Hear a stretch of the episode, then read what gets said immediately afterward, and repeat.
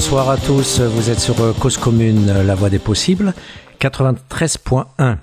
Alors notre émission Le Monde rêvé de Georges est en direct avec euh, notre invité Harold Bernat qui nous vient de sortir un, ouvrage de philosophie politique.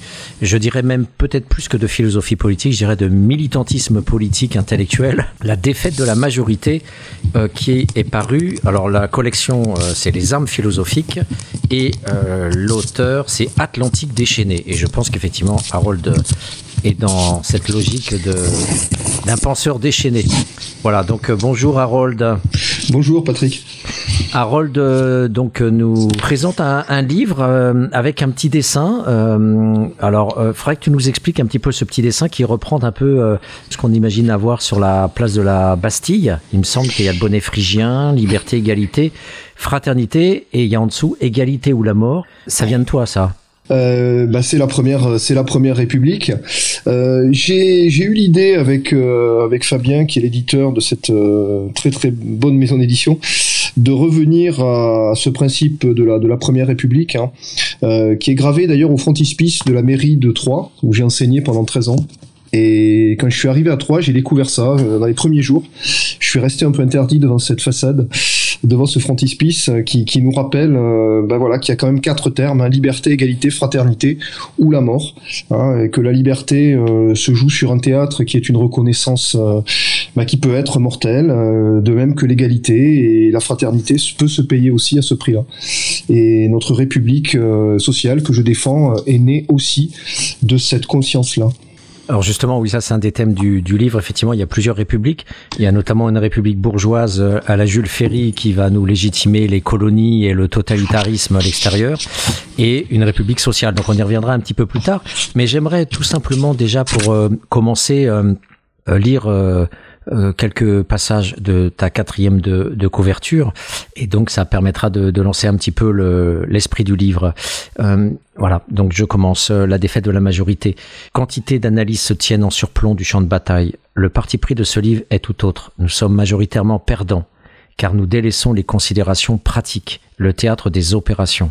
Or, les raisons de notre défaite collective ne peuvent se comprendre que depuis la pratique, non depuis une énième critique théorique. La société du spectacle, qui n'épargne pas la politique en France, nous a appris à refouler la question de qui Qui est le démocrate Qui est le républicain Qui gouverne Dans quelle logique Avec quelle stratégie Pour quel progrès de l'homme Qui lutte réellement? Voici donc un livre où l'analyse critique vise l'action pratique, où les fictions du spectacle et les animations médiatiques ne sont pas attaquées par souci esthétique, mais pour défendre, contre des intérêts identifiables, les principes d'une république qui les a perdus de vue. Voilà, je m'arrête là, mais ce qui me, ce qui me vient à l'esprit immédiatement, c'est ton mot pratique. Qu'est-ce qui est si important pour toi dans ce mot pratique alors, euh, bah, je te remercie hein, de, de, repartir du, du, commencement parce que en fait, la pratique pour moi, c'est le commencement premier qui a été euh, d'abord ma propre expérience d'enseignant.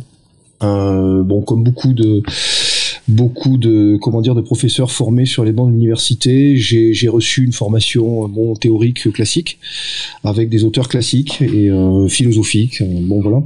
Et j'ai découvert euh, déjà dans un premier temps que tout un pan enfin de la pensée critique sociale euh, m'avait été refusé dans ces enseignements, hein, que ce soit dans une moindre mesure au Mirail, mais à la Sorbonne c'était très clair. Hein, j'ai fait Paris 1, Paris 4 et c'est un enseignement qui n'existe pas. Euh, alors sur la pensée critique et politique, il peut y avoir quelques quelques percées du côté de timide du côté d'Anna Arendt, mais bon ça va pas ça va pas bien plus loin. Un peu d'antitotalitarisme et, et, rien de et rien de plus. Et bon j'ai découvert des, des plein d'auteurs, Baudrillard, Kluskar.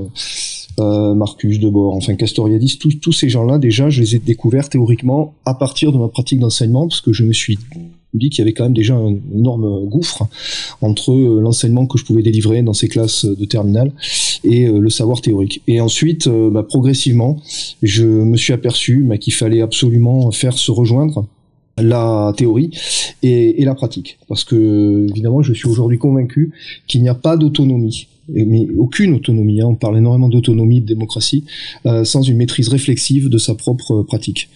Et ça a été très long pour moi. J'ai commencé à écrire assez tôt, en quelques années après euh, le début de mon, mon enseignement. Hein. J'ai commencé en 99 et je me suis aperçu que c'était un vaste chantier pour arriver à faire se rejoindre un peu les deux bouts quoi.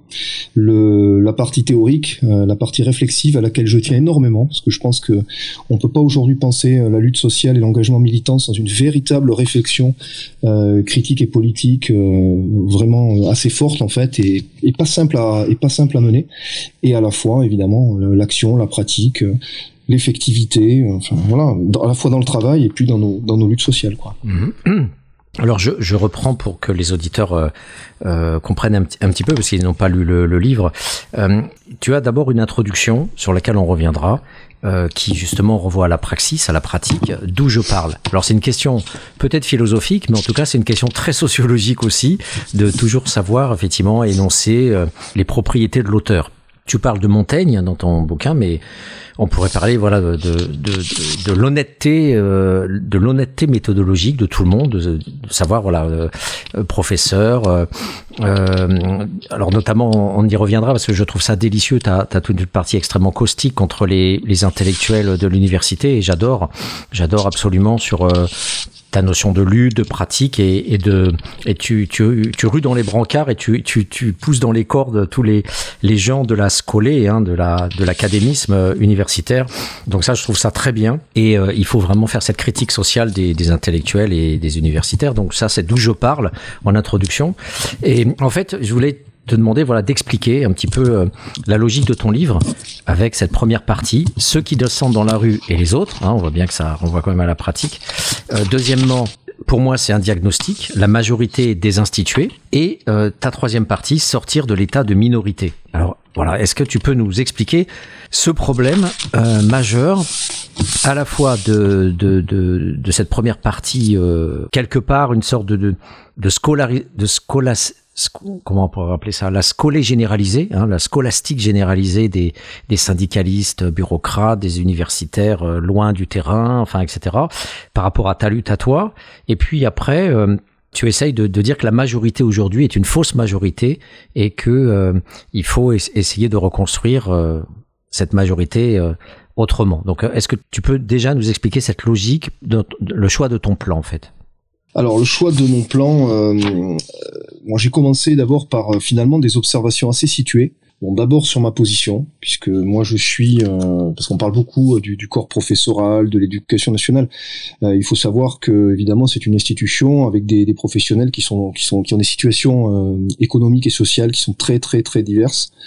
Hein, on peut aller d'une très grande précarité, euh, voire d'une maltraitance euh, institutionnelle abominable pour certains vacataires qui sont maltraités, mais vraiment au sens fort du terme, par, par, par des rectorats, choses, des choses vraiment aberrantes et, et très violentes, et d'autres évidemment d'autres professeurs qui eux sont complètement épargnés qui ont des, des, postes agréables avec des salaires qui sont parfois multipliés par 5 ou 6 hein, il faut voir les disparités.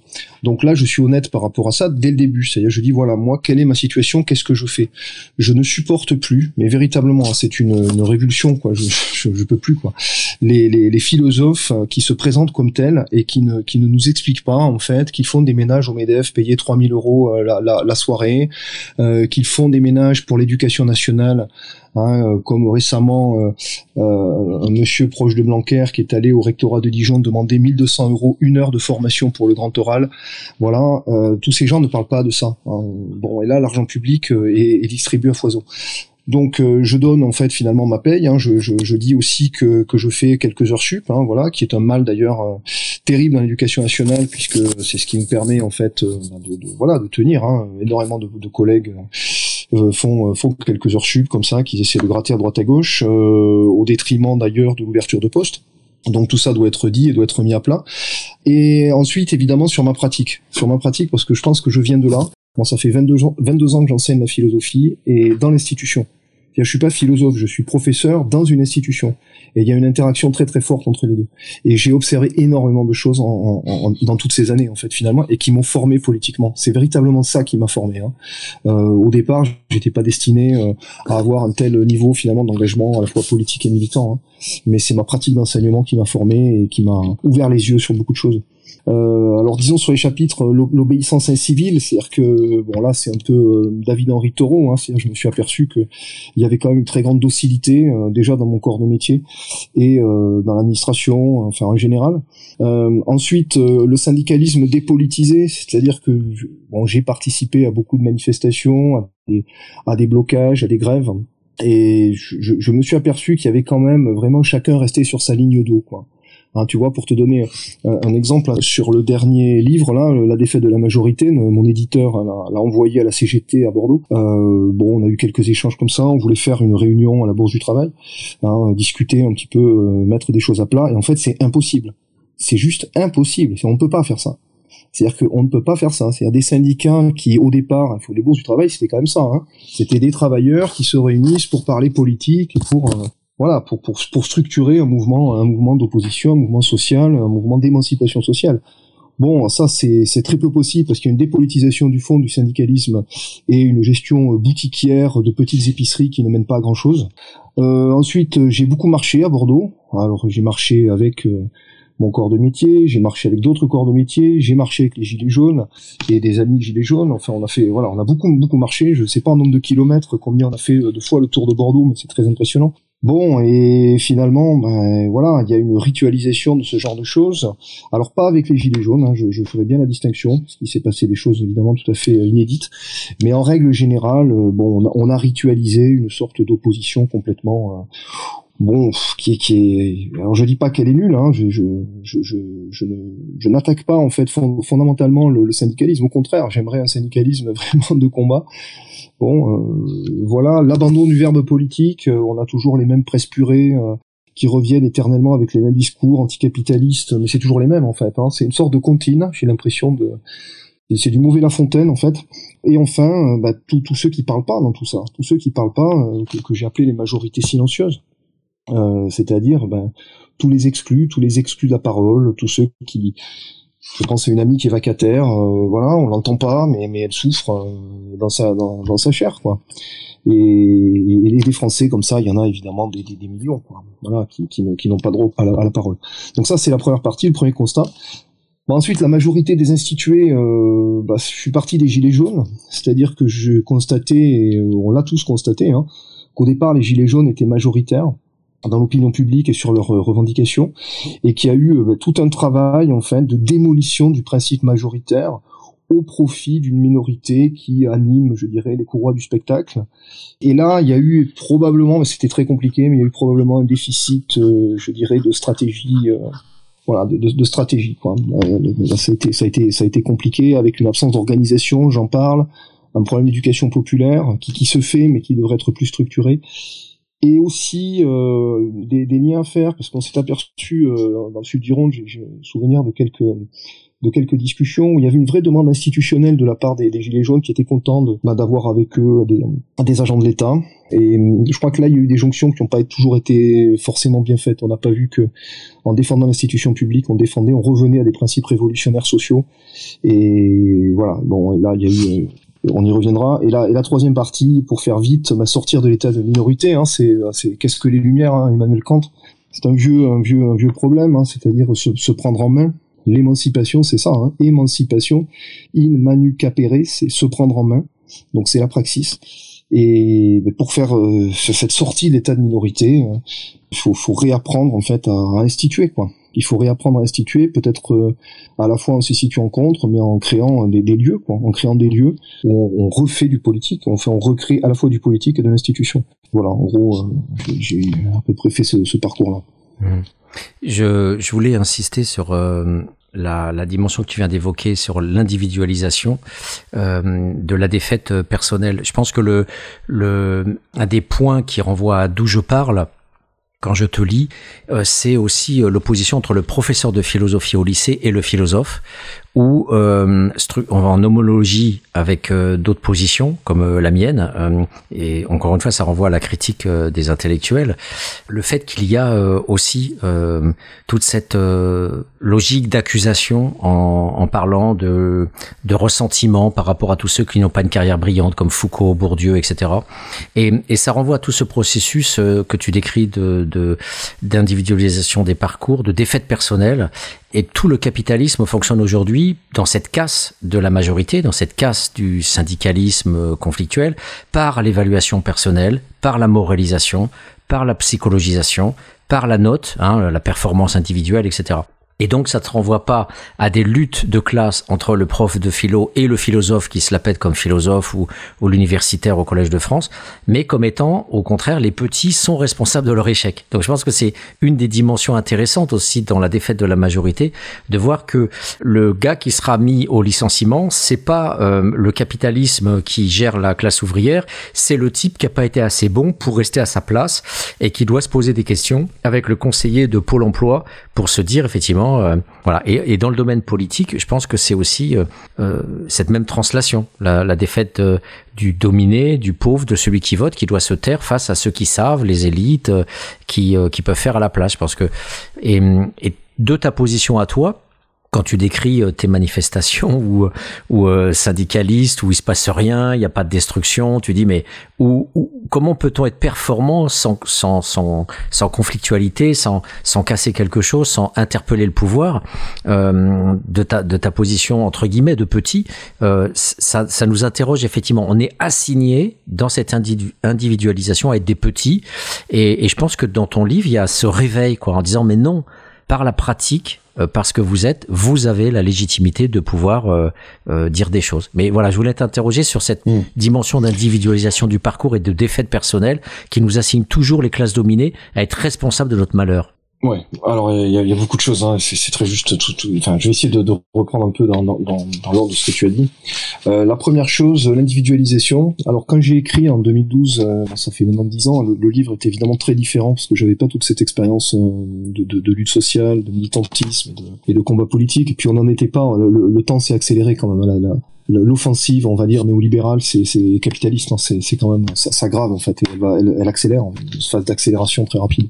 Donc c'est vrai qu'en 2012, j'avais constaté dans, dans Vieux Réac, je crois que c'est Nietzsche, hein, la, réaction comme, comme progrès, que bah, celui qui s'oppose, en règle générale, celui qui s'oppose en règle générale, on, on, va pas chercher euh, les raisons finalement de l'opposition, dire est-ce que est-ce qu'au fond ben, il, a, pas raison en fait de s'opposer, même, s'il est petit, même si même si euh, il n'a pas une chair, même s'il n'est pas invité pour faire la, table ronde avec les 65 intellectuels lors du grand débat euh, dont seule la France peut accoucher, hein, le débat des intellectuels lorsqu'il y a eu le grand débat national avec les gilets jaunes, j'y reviendrai. donc est-ce que sa, sa critique est légitime? Et en fait tout de suite en effet c'est tout à fait ça, c'est-à-dire que c'est une sorte de chasse aux sorcières, c'est-à-dire qu'on va chercher ses intentions. Euh, ça va évidemment de pair avec la psychologisation et l'individualisation. Au fond, euh, bon, bah, soit il a, du ressentiment, euh, soit il est mal, assis. Hein, bon, Bourdieu d'ailleurs disait à propos de, Karl Kraus que si on veut être un temps soit peu moral, on est souvent mal assis. Hein, bon, être mal assis, c'est pas, c'est pas, c'est pas comment dire, c'est pas un gage d'échec intellectuel, pas du tout. C'est juste qu'on constate une contradiction dans, euh, dans l'ordre social, quoi. Voilà, il y a une contradiction. On me demande de faire quelque chose, je peux pas le faire. On me, on me, on m'infime des ordres, mais qui n'ont aucun sens. Hein, bon. Et donc je suis mal assis. Mais la contradiction vient pas de, de moi. La contradiction, elle vient du dehors, en fait. Et donc on passe de la contradiction du dehors à l'intériorisation psychologique d'une, d'une tare au dedans. Alors ensuite, deuxième point, c'est un peu ce que dit Danny Robert Dufour d'ailleurs hein, dans Best ton prochain. Deuxième point, euh, c'est un peu la logique du dégueulasse, c'est-à-dire que ben regarde, au fond, on, est tous pareils, on est tous en train d'essayer de gratter une position, un poste, un privilège. Et donc finalement, en faisant ce que tu fais, en faisant ce travail-là, tu cherches à conquérir une position. Et donc on individualise et on crée évidemment de, la jalousie, de la jalousie, des, tensions, etc. Et on perd de vue évidemment le commun euh, et, le, collectif. Et le troisième point, là aussi, je, suis là-dessus sur euh, le, fait que les, dix petits ont une puissance, mais, euh, évidemment qui est, colossale parce qu'en face ils sont, encore plus petits. Il faut voir que, en fait, il y a, un rapport déformant. Moi, je me suis toujours, j'ai toujours été sidéré par la, la pauvreté de ce que j'avais en face, quoi. À la fois politiquement, intellectuellement, bon même. Euh, alors c'est vrai qu'on a été souvent confronté au rectorat de Bordeaux, mais il faut voir quand même le, niveau de, de, de, certains cadres là-dedans. Enfin, c'est une bêtise, c'est faible, c'est petit, c'est mal pensé, c'est étriqué, c'est mesquin, c'est bête, quoi, vraiment. Je, je le dis, quoi. Et donc non, on n'a pas du tout à avoir quand, je regarde un peu ce qu'on peut produire euh, dans une discussion, ce que ce qu'ont pu être des tables rondes avec des gilets jaunes, le niveau de conscience politique qui peut partir du bas, on a n'a pas du tout à avoir honte de, ces gens-là, enfin, qui gèrent une rampe de position, mais c'est tout. Donc oui, oui, non, non, moi je crois qu'il faut se, faut reprendre confiance, on est là vraiment. Ah oui. Je voulais te, proposer aussi une, une, réflexion plus transversale euh, par rapport effectivement à cette euh, à cette logique euh, que je trouve très dialectique entre le, euh, dans ton ouvrage entre la critique systématique des intellectuels euh, pantouflards, des intellectuels euh, euh, finalement de bureau qui passent leur temps à dire oui. alors quelque part, je je pourrais être moi-même l'accusé. Hein, voilà, j'aime bien. Voilà, je suis l'accusé. Je suis le, le, chercheur CNRS qui dit oui, faisons la révolution, dénonçons les l'exploitation de la classe dominée, l'aliénation, euh, le néolibéralisme, etc. Mais du coup, euh, voilà, euh, toi, Brunto, est-ce que tu es dans les manifs à, se prendre, à te prendre des, des, LBD et des grenades de désencerclement? Est-ce que tu es vraiment dans la lutte avec ceux qui y souffrent? Je pense que c'est une question extrêmement saine. Et de l'autre côté, derrière cette analyse critique, effectivement, que ce soit les gens que tu connais toi à Bordeaux ou moi ceux que je connais sur Paris, il y a de l'autre côté le travail avec euh, tous les effets du néolibéralisme que tu évoques en filigrane, hein, partout en pointillé dans ton ouvrage, sur euh, ce que tu appelles la contre-révolution managériale, euh, la dégradation des conditions de travail. Tu cites de bord ne travaillez jamais, voilà, qui est une façon radicale de, de, de sortir du système capitaliste. Et tu parles, bien sûr, de la détresse des gilets jaunes, euh, qui renvoie effectivement à tout un ensemble de, de gens euh, précarisés et qui, qui euh, voilà. Et, et, et, tu rappelles partout dans ton livre, euh, page 19, 148, enfin je pourrais les, les 34, 42, c'est un peu partout, c'est transversal, voilà. Et en disant notamment qu'il y a aussi dans ce capitalisme intellectuel un acharnement contre les métiers qui ont une vraie valeur sociale. donc voilà, je voulais te poser cette question-là, qui est ma question euh, transversale dans ton livre. J'ai senti euh, dans cet acharnement où tu cites Marx, Lénine hein, notamment, euh, cet acharnement à, à vouloir euh, invalider, alors non sans contradiction, parce que tu invalides effectivement les penseurs enfermés dans leur bureau par rapport à la, à la pratique de la lutte sociale de ceux qui effectivement euh, sont dominés. Euh, mais en même temps, dans ton ouvrage, euh, question numéro 2, euh, tu légitimes en même temps d'une certaine façon les, les, ben, les, ce que tu appelles les leaders, les porte-paroles de ceux qui pourraient restructurer une majorité. Donc voilà, c'est un peu compliqué comme, comme question parce qu'il y en a deux. Quoi. La première, c'est la critique des intellos par rapport à la, à la mise en perspective de la domination énorme qu'il y a dans le peuple qui fait que souvent ce peuple est, écrasé, dépolitisé et, dans la remise de soi aux, dominants qui parlent à leur place et, et en même temps position numéro 2 euh, qui serait un peu contradictoire euh, bah oui quelque part tu légitimes toi aussi euh, des gens qui ont du capital culturel et qui peuvent aussi faire partie de gens qui vont aider à la structuration de la majorité et de cette mayonnaise qui permettra de, de, de clarifier, comme tu dis à plusieurs reprises, hein, le mot clarification, la pensée politique des masses populaires. Hmm. Euh, oui, je pense que la contradiction, de, toute façon, il faut l'assumer en tant que contradiction. Euh, je, je pense que voilà, et, et c'est c'est vrai, c'est faux de dire qu'il n'y a pas une contradiction justement. Il faut il faut la prendre telle qu'elle est. Il y a une contradiction. Oui, il y a une contradiction lorsque dans une assemblée, un professionnel euh, finalement formé à la, rhétorique, à l'histoire des idées, prend la parole euh, face à un travailleur, à quelqu'un qui voilà, qui, qui qui est dans la même lutte en fait finalement, mais qui va avoir d'autres une autre parole. Mais mais le problème, et encore une fois, c'est c'est un ordre de priorité. Moi, je, préfère mais, mais, mille fois entendre un, un, travailleur parler de son travail hein, et de ses conditions de vie et de et de ce qu'il veut et de ce qu'il souhaite. Et ça a été la puissance du mouvement des gilets jaunes que bah, un médiateur ou enfin quelqu'un qui va reformuler ou un journaliste ou un philosophe en fait finalement. Donc ça c'est je dirais c'est là c'est le point de départ en fait. C'est-à-dire que le point de départ euh, c'est arriver à, à, faire en sorte qu'il euh, qu'on abatte en fait cette cloison qui consiste à dire il y a du légitime et il y a il y a de l'illégitime. Voilà. Non, la, la, la, la lutte sociale et politique, elle est légitime à partir du moment où elle énonce et elle s'énonce avec une visée collective. En fait, la, légitimité, elle vient pas de la position individuelle, elle vient de la visée collective. C'est-à-dire que si mon discours a une visée collective, j'ai envie de dire, quelle que soit sa, structuration et la façon dont c'est dit, il faut tendre l'oreille et il se passe quelque chose. Il se passe quelque chose. Voilà. Donc ça, c'est vraiment le, critère. Et dans la dégradation des conditions de travail, bah, évidemment, il faut écouter, il faut, il faut être patient en fait, il faut entendre ceux qui ont quelque chose à dire.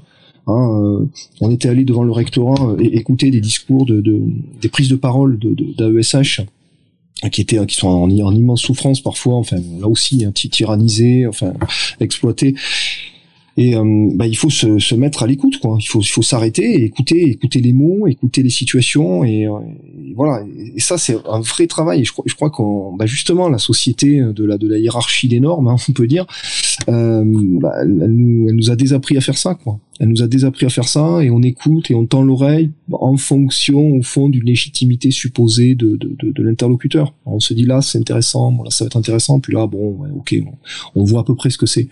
Mais en fait non on voit pas à peu près ce que c'est parce que c'est une parole qui est inédite et qu'il faut euh, qu'il faut absolument tendre. Et de notre côté, donc c'est c'est le deuxième point. De notre côté, euh, oui il faut structurer. Euh, oui, il faut se servir des compétences euh, en fait des uns et des autres, mais les compétences sont multiples. Hein. Dans un mouvement social, il y a des, il y a des, il y a des figures qui, qui peuvent organiser, qui sont, qui sont très fortes pour faire du relationnel, du lien. Euh, on est obligé aussi d'avoir des collectifs parce que des personnalités peuvent être clivantes. Hein, avec d'autres. Euh, moi, je sais qu'il y y a, mon discours ne passe pas toujours. Euh, voilà, ça peut passer très bien, mais ça peut, ça peut mal passer, et je peux atteindre bah, au fond à peu près les mêmes objectifs, mais avec des sensibilités différentes.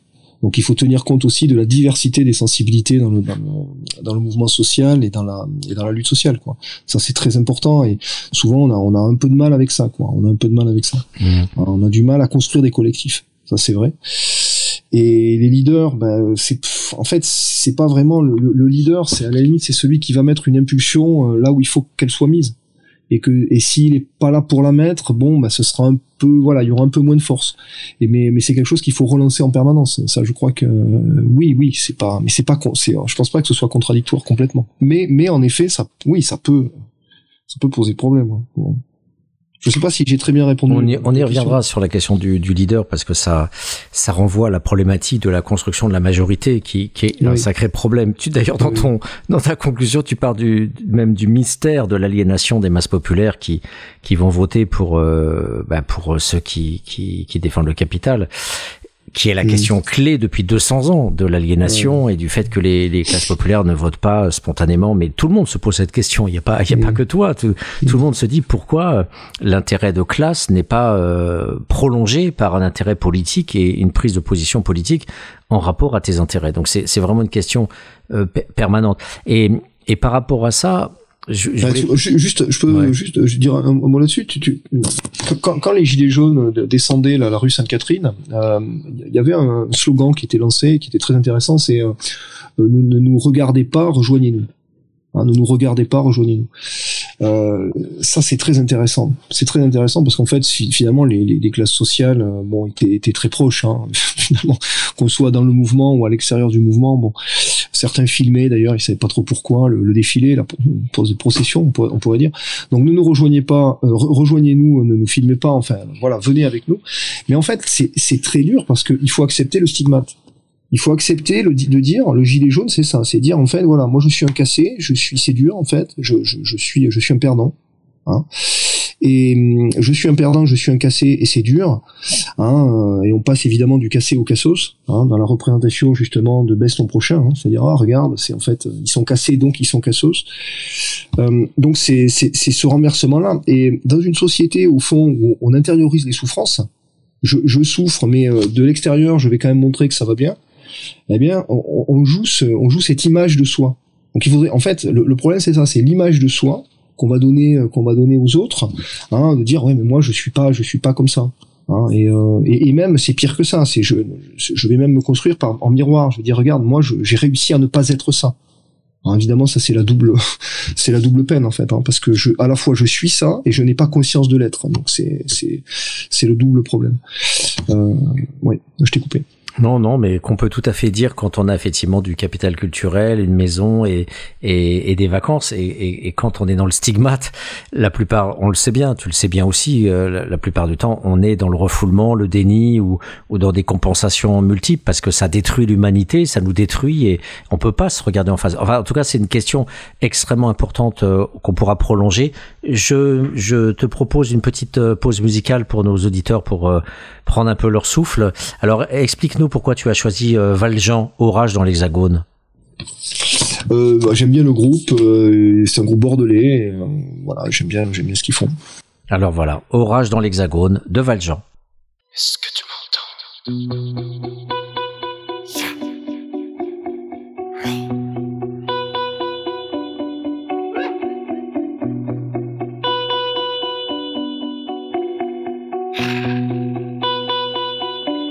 Est-ce que tu m'entends? Est-ce que tu mentais? Quand tu disais qu'on n'a rien de toi On est pris dans les tours. Et à Bacadabra on s'éloigne du vacarme. Est-ce que tu m'entends? Moi je les entends marcher. Et j'entends leur clairon, je ne veux pas de leur serment, je ne suis pas leur semence. Ils diront que c'est dommage. Mais bon, on fait tous des tours de magie et à Bacadabra, on s'envole au soleil. On construit la machine. Un boulon, deux boulons, trois boulons, quatre. Par le monde au boulot, ça fait peur au sommet. Qu'il marche, est-ce que tu m'entends? Est-ce qu'on peut se voir? Qu'est-ce qu'on en pense? Qu'ils mettent la proie dans l'abreuvoir.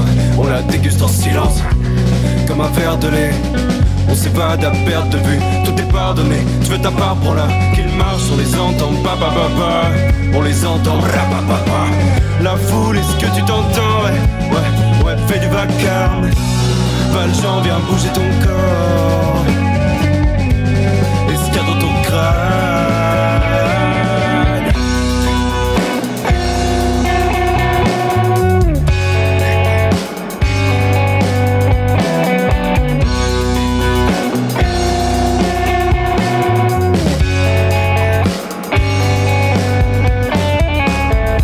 oreilles fermées comme les frontières, tous hermétiques comme un blister. Même le beau temps devient toaster. Je mets du papier dans mon toaster, brûle la cuisine et le monde avec. Y a pas d'incendie sans une étincelle. On va tout faire péter, on va tout faire péter, on va tout faire péter, on va tout faire péter. C'est pas légal et on s'en bat les couilles. S'il faut du C4 pour qu'on nous écoute, on compte les coups depuis qu'on est des des guerres, on décore l'école aux portes, décoller du sol. Les collègues à l'aube, lober les barrières, poser les bases, poser le texte, calmer. Écoutez les gosses, écoutez les arguments. Écoutez l'armée pour écouter le gouvernement. Barricade, barricade, barricade. Brisons les trônes, boostons les passes, faisons vibrer les fondations. Tomber les tours, défaire les nœuds. Les médias feront taire les émeutes. Courage dans l'hexagone, Stalom jusqu'à Paname comme Stallone, anarchie comme Cotin. C'est de la rue car les élus refusent d'obtempérer. Ils vont céder quand on va lancer des molotovs dans l'Elysée.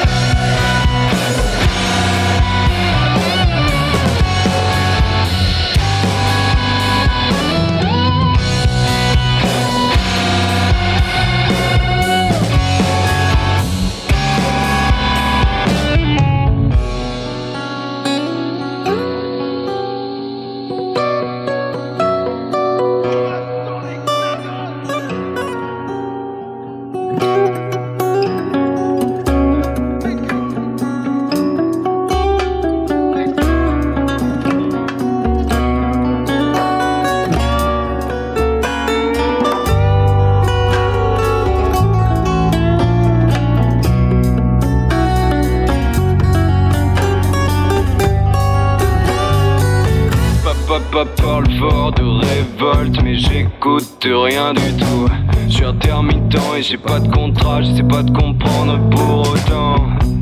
Y'a ni méchant ni gentil, seulement des gens comme d'autres gens. Valjean a choisi son camp.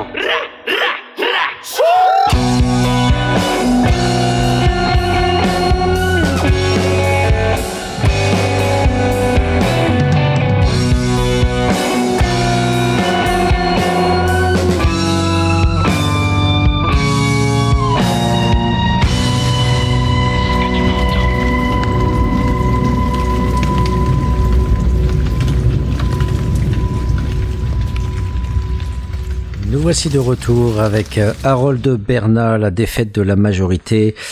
Un livre qui est tellement provocateur, tellement... Euh, qui nous met mal à l'aise. Et tu as raison. Tu attaques en fait euh, toute une frange de parasites, d'intermédiaires en fait, que ce soit aussi bien les représentants soi-disant patentés de Sartre à tous ces intellectuels universitaires, jusqu'aux on va dire les vrais méchants, c'est-à-dire euh, euh, toute la clique, euh, à commencer par Macron, qui nous sort des bouquins qui s'appellent Révolution, donc qui est la provocation ultime, quoi, comme un bras d'honneur en fait qu'il nous adresse. Et, et, une fois que tu as tu as finalement éliminé tout ça, il y a un problème. Il y a un problème, et j'aimerais t'en faire part justement dans ce premier chapitre de cette première partie que tu appelles obéissance incivile. Et là, je me suis dit, ben, j'aimerais que Harold nous explique et nous éclaire. Tu dis que dans cette partie, il y a, je te cite, la seule obligation qui fait le civisme, c'est celle qui consiste, comme l'écrit euh, Henri David Thoreau, à ne pas abandonner sa conscience au législateur. Quand le législateur perd la sienne, cette obligation s'en trouve redoublée. Nous y sommes. Et tu parles de son bouquin, de la désobéissance civile. Et là, je me suis dit, bon, ok, t'as ta Grette et tout ça, et tu dis, voilà, à un moment donné, il faut laisser la place euh, à un citoyen éclairé qui peut s'en prendre directement aux représentants. Et là, j'ai j'ai un problème. Euh, ne pas abandonner sa conscience au législateur. En fait, tu t'en prends au mandat représentatif et quelque part, euh, tu vas vers Rousseau avec le, le mandat impératif. Et encore, euh, c'est très clair quand tu dis quand le législateur perd sa conscience, cette obligation s'en trouve redoublée. Donc on a, un pouvoir euh, par rapport à cette construction d'une d'une majorité euh, qui euh, a une conscience directement face aux législateurs. Mais le problème, c'est que un, de quel droit dans notre système démocratique actuel on pourrait faire ça puisque tu t'en prends au mandat représentatif et d'autre part, tu sais bien que compte tenu des problèmes du capital culturel, c'est des gens comme toi qui sont capables de voir que le législateur euh, n'édicte pas des lois en faveur du peuple, mais en, faveur des, de la petite minorité que tu dénonces, de ceux euh, qui euh, représentent le capital et les intérêts privés qui, qui démolissent aussi bien la fonction publique, l'État social, la solidarité, etc., etc. Donc, j'aimerais comprendre comment on peut s'en prendre à cette conscience du législateur dans un mandat représentatif, d'autant plus le peuple qui n'a pas ton capital culturel. Oui. Euh, bon, il faudrait, il faudrait des, des, pages et des pages pour euh, évidemment développer tout ça, parce que je, je, j'ai envoyé ça au début du, du livre. Non, non, mais, bien, bien je sais bien, je sais bien. mais j'y tiens, j'y tiens parce que je crois que ça a été une, une des forces et une des faiblesses du mouvement des Gilets jaunes. Euh, la puissance du mouvement des Gilets jaunes, ça a été ça justement. Ça a été de dire, euh, non, on veut pas, on veut pas perdre en fait notre notre conscience, notre parole auprès de représentants dont on sait très bien au fond que euh, ils vont euh, voilà faire leur euh, leur petite affaire et en particulier les syndicats. On sait comment ça marche. La, plupart du temps, les élections des, des, des, enfin, les indictions syndicales sont en tout cas d'éducation nationale, c'est pour avoir des décharges d'heures, hein, deux heures par-ci, quatre heures par-là, demi-service. Hein.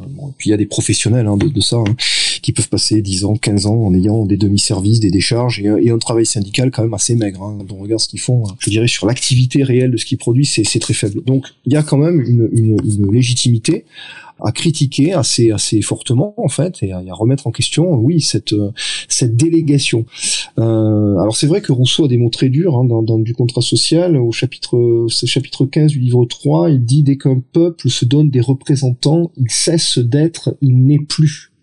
Alors c'est terrible comme phrase parce que évidemment ça ça suppose qu'on ne peut pas le représenter euh, et donc euh, une démocratie directe mais mais sous, sous quelle forme en fait hein, quelle forme ça pourrait prendre? Mais je crois que alors ça c'est la première chose en effet. C'est pour moi c'est très légitime.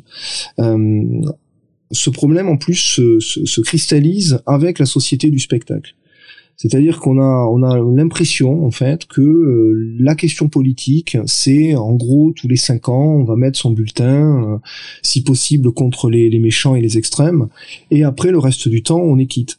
Moi, j'ai eu des jeunes collègues qui m'ont posé la question euh, au lycée, on dit mais est-ce qu'on peut participer à leur de vie syndicale, euh, même si on n'est pas syndiqué en fait? Bon, euh, on a des questions étonnantes quand même. C'est des questions qui, qui, enfin, qui, n'auraient même pas été euh, comment dire formulées il y a, il y a 10 ou 15 ans. Donc il y a une dépolitisation, c'est-à-dire une oui, en fait, progressivement, on s'acclimate à l'idée que la politique est une question d'experts auquel on délègue des compétences euh, en espérant en espérant quelque chose. Mais mais je crois et je, crois que ça c'est en fait c'est ce que dit Taureau, c'est-à-dire qu'il dit mais non non il faut il faut regarder ce qui se passe et il faut exiger, il faut exiger. Hein, il faut il faut que le que le législateur rende des comptes, c'est-à-dire que euh, il vote quelque chose, bon, mais il faut qu'il s'en justifie. Enfin, il faut qu'il voilà, il faut qu'il vraiment, au lieu de faire un travail de promotion de soi, il faut qu'il fasse un, travail de promotion du commun avec des, structures de contrôle, à mon avis, beaucoup plus dures. Donc le, référendum d'initiative citoyenne avec des, mandats révocatoires, avec des, des, dispositifs qui nous feraient sortir de ce système, de ce système-là, bien sûr. Bon, et en plus de ça, on sait très bien euh, que aujourd'hui, et c'est triste, hein, mais dans la Ve République telle qu'elle est, l'Assemblée nationale, c'est un théâtre en fait. Ah, c'est un, c'est un, un, jeu en fait. C'est une, c'est alors en commission des lois, il y a, il y a, des choses qui se, évidemment, qui se passent. Il y a, un travail législatif qui est, qui est, fait, mais on sait très bien quand même que le que le pouvoir a été a été a été transféré quoi. il est plus, il est, il est même plus vraiment politique d'ailleurs d'une certaine façon. Et moi, je conteste ça, c'est-à-dire je, je conteste ce, cette idée, euh, ouais, de ce de ce jeu de de ces signes en fait, voilà, de ces signes politiques euh, bon, qui sont très souvent l'alibi d'un désengagement quand même. Voilà, c'était ça l'idée en fait. Hein. Bon, après, j'ai pas de, de, solution stricte à ça. ça, ça Mais t'inquiète pas, je t'en veux pas. Euh, je trouve que ton livre déjà est, est suffisamment euh, caustique pour euh, pour être parfaitement légitime.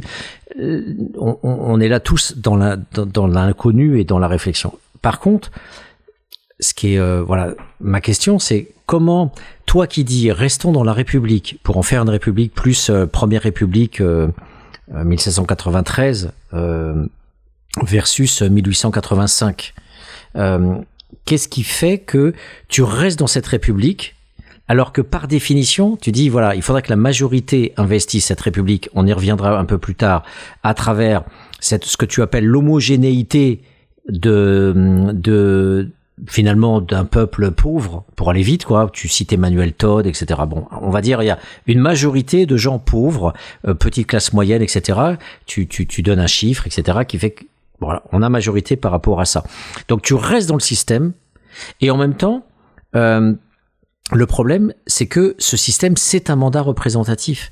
Et ce mandat représentatif, il t'évacue toi comme il évacue tout le monde. C'est-à-dire, en dehors du suffrage universel, tu te tais. Tu te tais, t'as pas le droit de parler. Et, et ce qui reste en dehors des mandatures, en dehors, en dehors du suffrage universel, c'est uniquement une tolérance une tolérance qui s'appelle les libertés publiques, euh, qui euh, qui euh, se sont positionnées petit à petit à travers les dizaines d'années depuis le, la Révolution française.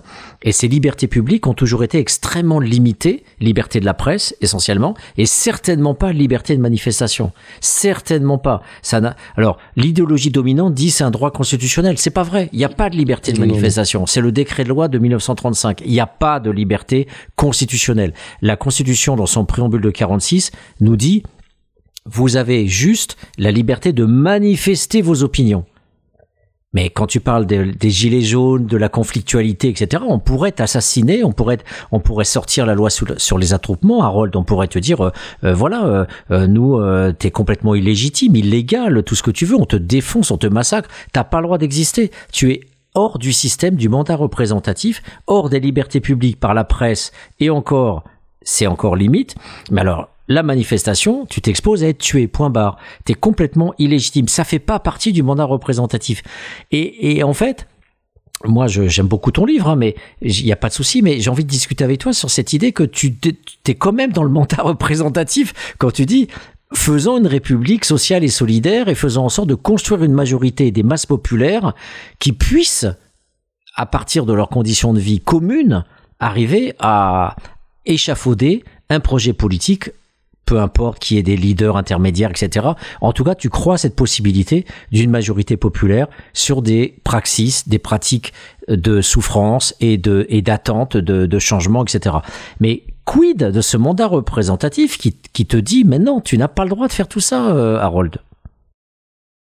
Oui, non, mais c'est moi je suis pas en fait euh, pour répondre plus en détail. Je je suis pas contre l'institution En, fait, je, je suis pas contre l'institution. Je, je, je pense pas qu'il faut, il ne faut pas, il faut réinstituer. C'est pour ça que la Respublica nécessite une institution. La question, c'est ce qu'est devenu l'institution. Et ça, euh, je, je, veux dire, bon, et ce qu'elle est devenue et, et ce qu'elle devient parce que tu, tu parles en effet des lois de, de des, des, lois de manifestation, mais quand on prend, enfin j'ai fait une petite recension à la loi du 25 février 2008 par exemple, hein, qui institue quand même euh, une dangerosité sans culpabilité. Hein, c'est les mots de Mireille Delmas-Marty. Mmh. Euh, bon, c'est-à-dire que dangerosité sans culpabilité, ça, ça mmh. fait peur quand même. La loi du 2 mars 2010 Hein, un délit de participation à un groupement en vue de commettre des violences et des dégradations. Bon, c'est c'est presque du minority report, c'est-à-dire c'est pas encore commis, mais en vue de. Euh, bon, c'est c'est incroyable si tu regardes la liste, la loi du 30 octobre 2017, hein, qui permet au ministère de l'Intérieur de décider de mesures de surveillance, de restriction, hein, de déplacement des personnes en raison, c'est le texte, hein, sérieuse de penser que son comportement constitue une menace, une particulière gravité pour la mmh. sécurité de l'ordre public. Bon, euh, je passe sur la loi anticasseur du 10 avril 2019. Hein, euh, et puis et en plus il y a des conséquences terribles parce que si on t'arrête bon avec ce qui juge être une âme par destination tu peux être interdit de manifestation euh, bon voilà la menace d'une particulière gravité bon etc 25 mai 2021 enfin bref Bon, je crois que je crois que c'est oui. Non, mais c'est très clair. Le, dur, le durcissement, il est là. Moi, ce que ce qui m'a en fait, ce qui m'a vraiment euh, intéressé dans, dans, le, dans, le, mouvement des gilets jaunes, parce que je pense que ça m'a aussi beaucoup ouvert euh, l'esprit par rapport à ce que à ce qui est possible et ce qui est difficile et ce qui est peut-être impossible, c'est le rapport entre le degré de d'engagement euh, de, de, de, de, force politique et, et l'institution je, répète en fait, c'est-à-dire que les gilets jaunes, quand, quand, je me présentais en tant que professeur, bon, mais, mais oui, bienvenue, bienvenue, parce que en fait, la, la, question républicaine était, était au centre, c'est-à-dire la chose publique. Nous allons faire institution.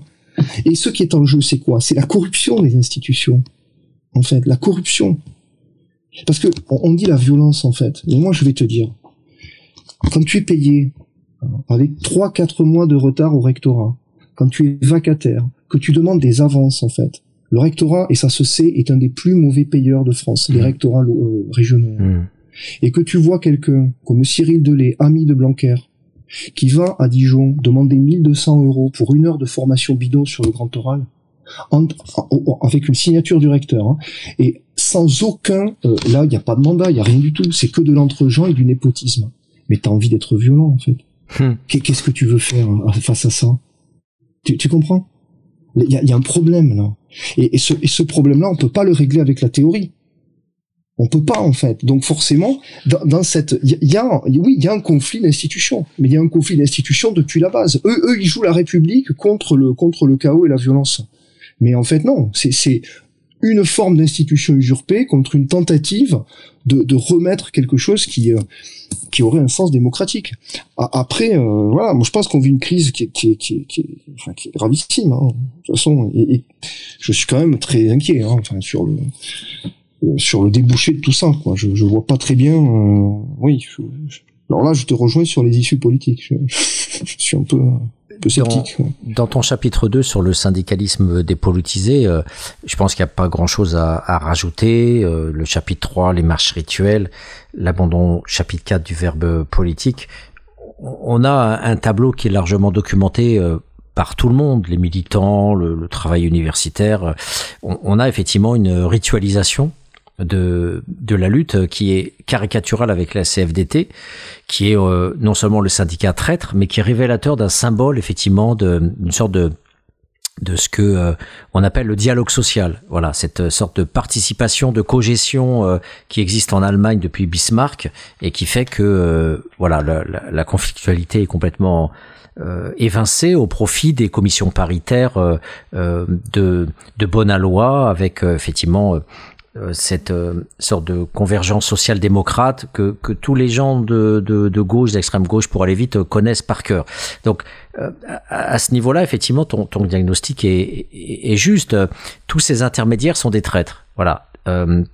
Encore dernièrement, dans le Canard enchaîné, il y avait un, un, un papier sur les détournements des, des, du fric qui est donné au, au, au, comité d'établissement de la CGT au comité d'établissement en tout cas des dockers de Marseille, où tout le fric servait, en fait, ils s'achetaient du champagne, ils, louaient des bagnoles de luxe, etc. on est dans cette sorte de, de, de, pourriture euh, absolue, consumériste, euh, euh, népotiste, clientéliste, mafieuse du système politique. Ce sont des pratiques mafieuses. Voilà. Et, et, donc je préfère aller directement au, au bon ça on, le connaît, tu, tu en reparles, mais on le connaît et c'est important que tu que tu en parles bien sûr. Il y a effectivement une, une pourriture du système. Il y a et, et c'est d'ailleurs aussi ce que les gens voient. Ils sont pas cons. Ils regardent la télé. Ils voient que Claude Guéant, qui a détourné 500 000 de, euros pour euh, son tableau, euh, euh, au lieu de le filer à, la police pour faire son travail, en tout cas, on peut euh, dire qu'il y aura un travail républicain de la police. en tout cas, voilà, ce gars-là n'a toujours pas de bracelet électronique au pied, pas plus que les Balkany et les Sarkozy et, et tous les I qui nous viennent de Corse. Donc, il y a, y a bien, voilà il y a, et ton chapitre 5, faire parler les majorités silencieuses, je trouve que là, c'est plus du Harold de Bernard, c'est plus euh, euh, intéressant. En fait, tu es, euh, tu es une sorte de staccanoviste politique qui nous dit vous avez des obligations symboliques. Est-ce que tu peux nous en parler de ça? Parce que je trouve ça très intéressant. Tu dis voilà, les citoyens, les groupes sociaux ne doivent pas. Euh, il y a une sorte de morale politique, tu vois, c'est très Saint-Just Robespierre aussi quelque part ton discours. Vous avez des obligations à être présent dans la cité politique. Bougez-vous les fesses à un moment donné. Euh, vous n'avez pas le droit d'être passif, d'être absent, d'être euh, bouffé par la société du spectacle, des médias, des beaux parleurs polytechniques macronistes et compagnie, euh, vous avez des obligations symboliques à la représentation politique dans la cité, dans la Respublica. Est-ce que tu peux développer son, ton, ton, ton, concept? Euh, ouais, alors je vais faire en trois temps. D'abord, je vais revenir quand même juste sur ce qu'on a dit avant. Euh, moi, ce qui m'étonne, c'est que lorsque Macron dit dans son bouquin, quand même, il faut le faire, hein, Révolution. On, en reparlera sur la, évidemment la trahison, mais, mais qui est très ancienne, hein, de, du, du, du, progressisme révolutionnaire euh, par le matérialisme bourgeois. Bon, ça, c'est une vieille, euh, évidemment, c'est une, ça a été une vieille stratégie hein, pour désamorcer euh, la, la, puissance politique de la, de la philosophie de la révolution. Mais lorsqu'il dit donc la clé, c'est justement, je le cite, hein, la clé, c'est justement de faire en sorte que la société s'empare de la politique. Alors c'est très marrant, c'est-à-dire que cette phrase-là, si tu la mets dans la bouche d'un cabinet de conseil, de McKinsey, de Capgemini, on se dit ah formidable, formidable, très très très belle offre, hein, c'est c'est c'est vraiment super, c'est de la démocratisation, c'est c'est super. Hein, ça a été le titre de Libé d'ailleurs, j'en parle dans le livre où euh, le titre c'était la société civile va-t-elle nous sauver euh, du politique? Alors bon, c'est quand même incroyable comme formule. Hein. La société civile va va-t-elle nous, sauver du politique hein, quand on sait que hein, les chiffres de l'Insee à l'époque c'était 9% de classe supérieure euh, en France et 68% dans le mouvement de Macron, des, des, plus de 500 là qui avaient été sélectionnés par En Marche. Euh, c'était à peu près 70% de, de, de, de, CSP+. Bon, euh, voilà. Donc la société civile doit nous sauver du politique, ça ça passe. Alors que de point vue rousseauiste, il faudrait plutôt dire l'inverse. Hein. La politique va-t-elle nous sauver de la société civile? Mais quand c'est McKinsey qui dit, donc je répète, la clé, c'est justement de faire en sorte que la société s'empare de la politique, ça, ça passe. Hein, comme dirait, euh, euh, comme dirait comment Édouard Philippe hein, au mardi de l'ESSEC, hein, ça passe, ça passe. Bon. Par contre, si tu fais dire cette phrase par quelqu'un du bas, hein, d'accord, de l'échelle, la clé c'est justement de faire en sorte que la société s'empare de la politique. Alors là, on va crier en fait au euh, à la comment dire à l'illégitimité. Mais non, non, non, non, non, on est dans un système tentatif, etc. Tu vois? Et c'est marrant, c'est typique. Alors ça, c'est typique de la stratégie de dénonciation. C'est-à-dire qu'en fait, le, même contenu, ça c'est très, c'est très fort en fait, le même contenu, la même phrase en fait, euh, prononcée par une instance qui est vue comme une instance de légitimité, et euh, le citoyen, je dirais, euh, voilà, qui est euh, toi et moi, hein, voilà, on, on dit cette phrase. Alors là, c'est pas du tout la même tonalité. Donc ça, c'est déjà très très important. Et le deuxième point, alors mon chapitre sur les majorités silencieuses, en fait, c'est, c'est, enfin, de les faire parler, c'est un clin d'œil à Baudrillard. Parce que à l'ombre des majorités silencieuses, hein, le sociologue français donc Jean Baudrillard a écrit ce petit texte qui est, qui est intéressant, où il dit au fond, euh, alors c'est une espèce de renversement un peu cynique, hein, il dit, bah, la grande stratégie au fond des masses, c'est de ne, de ne pas parler. C'est-à-dire que en gros, on veut les faire parler, mais euh, leur stratégie, leur ruse en quelque sorte, hein, plus ou moins inconsciente, c'est euh, bah, de refuser quoi, de, traîner les pieds, de mal voter, de, ou de s'abstenir, ou de, ou de, ou de rien faire quoi, voilà. Et ce serait en, une sorte d'indifférence, on en a rien à foutre, ils sont tous pourris, etc. Euh, et donc nous on se situe à côté. Et en fait c'est vu comme une sorte de résistance, mais moi je crois pas du tout. Je crois absolument pas. C'est-à-dire que ce qui n'est pas énoncé dans un espace, euh, dans un espace politique qu'on peut créer, hein, et on peut le créer partout, hein, euh, n'existe pas. Et ce qui n'est pas parlé est parlé par d'autres. Moi, j'ai pas envie que, que, ma voix dans l'éducation nationale soit recouverte par Stan Guerini ou, euh, ou Papendiaï. En fait, il est là mon combat. C'est à ce que j'ai à dire, je veux que ce soit audible. Puis on est, on est nombreux comme ça. Ça, c'est la deuxième chose. Donc moi, j'ai pas envie en fait qu'on me vole ma parole. Voilà. Donc je... et ça c'est pas de la représentation, hein. parce que le problème c'est ça, c'est que tu peux voter tous les cinq ans, tu te laisses voler ta parole pendant cinq ans, voilà, par des représentants, par toutes sortes de, gens en fait, euh, qui vont en plus se faire une sorte de, transformation progressive. Hein, plus on va monter de, ce, de ce qui est dit. Hein, votre parole nous intéresse, Monsieur Bernard. Expliquez-nous, faites-nous une remontée, etc. Non, non, je, veux parler en propre et directement. Et le troisième point, et là je suis en effet critique euh, aussi d'une forme de paresse et d'indolence, euh, y compris des dominés économiquement et socialement, hein, c'est que il faut absolument, et je m'applique ça à moi-même, et c'est pas toujours facile, et, je j'y arrive pas, pas toujours, et parfois j'échoue complètement, mais il faut euh, se dire qu'on a beaucoup d'espace où on peut prendre euh, la parole, énormément d'espace. Et il faut arrêter de se dire c'est la prise de parole vraiment la prise de parole sérieuse, c'est l'espace médiatique. Non non non non. Euh, un, inspecteur vient, une, une, une, une instance, une, une, comment dire, un conseil, euh, une relation, enfin, sur les lieux de travail, il y a, plein d'occasions, il y a plein d'occasions. Dire non, ça je cautionne pas, ça je veux pas ça, ça, ça non, en fait, ça c'est non. Et, et ce non là, ben, il fait des petits. Ça, je l'ai, je l'ai, vu des dizaines de fois. C'est-à-dire que non, ah oui, non, mais moi non plus, moi non plus, je suis pas d'accord. Tac, tac, tac, tac. Et, et voilà. Et cette, cette façon de se dire, en fait. Et moi, ce que je trouve extraordinaire quand même. Hein, et on va, plus le temps va passer, à mon avis, plus on va voir ça avec une certaine, une certaine nostalgie. Moi, je même jusque là. Euh, c'est la capacité, dont justement dans ce mouvement social récent, incoatif, hein, des gilets jaunes, il y a eu des prises de parole en fait. Voilà, c'est-à-dire, vous allez plus parler à notre place. Voilà. Et ça, et ça, c'est très, très, très important. Hein. Et il faut construire cet espace-là. Il nous faut des lieux. Et ces lieux, il faut les conquérir. Tu sais, à Bordeaux, on a une lutte, enfin, de vieille date, hein, de vieille date, pour pour prendre la, pour pour que la bourse du travail, en fait, soit un espace politique où on puisse se retrouver, où on puisse échanger. Alors, c'est une propriété de la mairie. Euh, c'est la CGT qui gère. Bon, mais c'est une gestion. Alors, je, évidemment, c'est difficile. Évidemment, il va, il va, il faut prendre des risques en fait. Il faut prendre des risques. Mais, ce risque politique, il est, nécessaire. Si on veut vraiment gagner, si on veut vraiment arracher des choses, si on veut vraiment les, battre, en fait, aussi. Parce que moi, j'ai quand même cette ambition. Hein. Euh, je, pense que voilà, j'en ai marre en fait de de, les voir de les voir gagner. C'est insupportable en fait.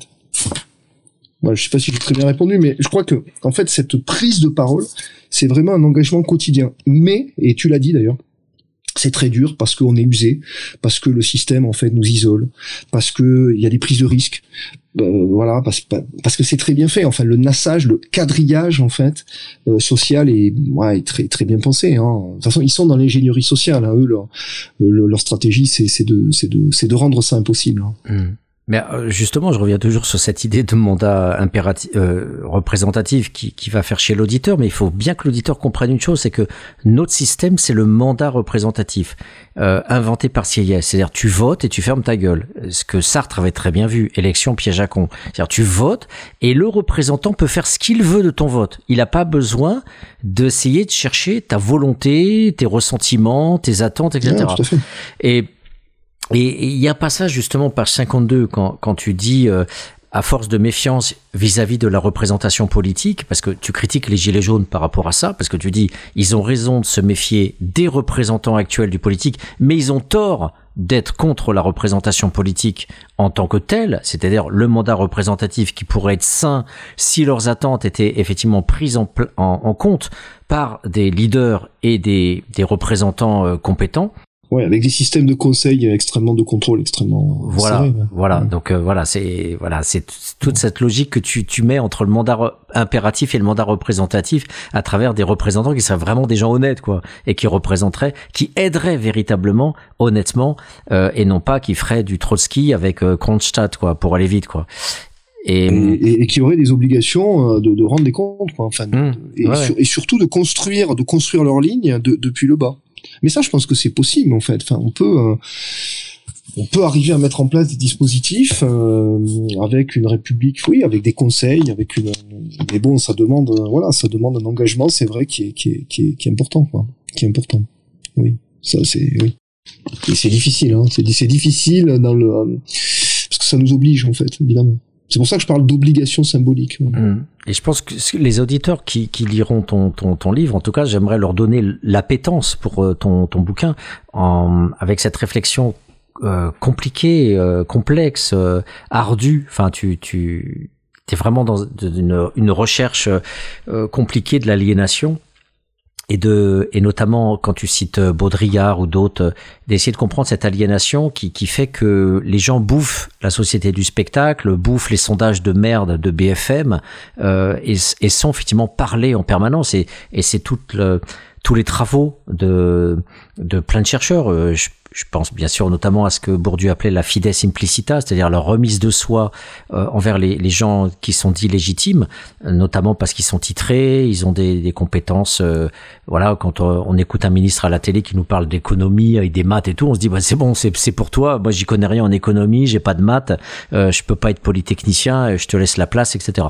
Donc ça fait partie aussi de cette mise en, en incompétence organisée par euh, donc à l'ombre des majorités euh, silencieuse, c'est effectivement un chapitre clé de, de ton ouvrage. Oui. qui, euh, pour moi en tous les cas, permet de, de comprendre cette fides implicita, la, la foi implicite à l'égard de ceux qui, qui savent et qui, euh, qui, font, qui font mieux que moi. Donc, c'est rapport... quelque chose, juste un point, c'est quelque chose que j'ai eu d'ailleurs assez tôt, même dans l'éducation nationale, euh, et qui m'a toujours paru euh, une chose assez curieuse, lorsqu'on statuait à l'avance sur la, la, la capacité d'écoute et le niveau de compréhension des élèves. Mmh. Tu vois, par exemple, non mais avec cette classe, tu tu peux pas faire ça. Tu vois, euh, avec tel type d'élève, avec tel profil d'élève, tu peux pas faire ça. Je crois que j'essaie de, de, de, de, statuer le moins possible sur la capacité justement de réflexion sur la praxis. Euh, et, et, et, enfin, et d'ailleurs, enfin, les, les, les 10 experts seraient très surpris pris hein, de, de, voir le, le, en particulier je, je, pense aux réformes aux réformes actuelles du bac et tout ce qui se passe avec parcoursup mais le niveau de conscience des élèves quoi. C'est c'est incroyable en fait. C'est à dire a, on, on, leur sert quelque chose c'est qui est qui est qui est ridicule quoi par rapport à ce que eux appréhendent euh, et mais c'est ça qui est empêché. En fait c'est ça qui est empêché parce que mais aussi parce qu'ils n'ont pas les espaces pour ça. Complètement. En fait ils n'ont pas les espaces. Donc, donc ben, ça reste un peu, euh, voilà. Ça, ça, mais disons que le voilà, ils ont pas les espaces et, et, tu peux pas accéder à BFM en prenant le plateau pour euh, laisser tes élèves parler ou non, ou, non, ou d'autres euh, voilà. Donc c'est ça la. Disons que l'aliénation, elle est aussi par, parfois formelle et non pas euh, substantielle. On est on est d'accord. Alors voilà, les logiques de la radio. Une petite pause pour alléger un petit peu ce débat lourd sur notre souffrance à être dans ce système politique, tu nous proposes Jean Ferrat, La montagne, que nous allons écouter tranquillement pendant quelques minutes.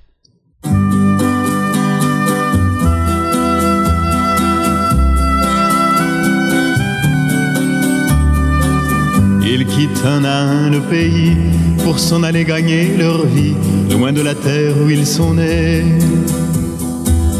Depuis longtemps, ils en rêvaient de la ville et de ses secrets, du formica et du ciné.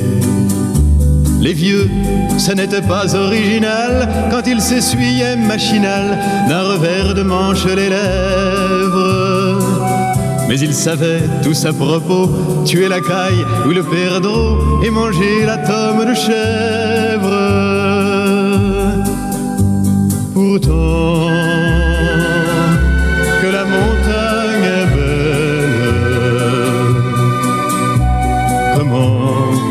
s'imaginer en voyant un vol d'hirondelles que l'automne vient d'arriver arriver.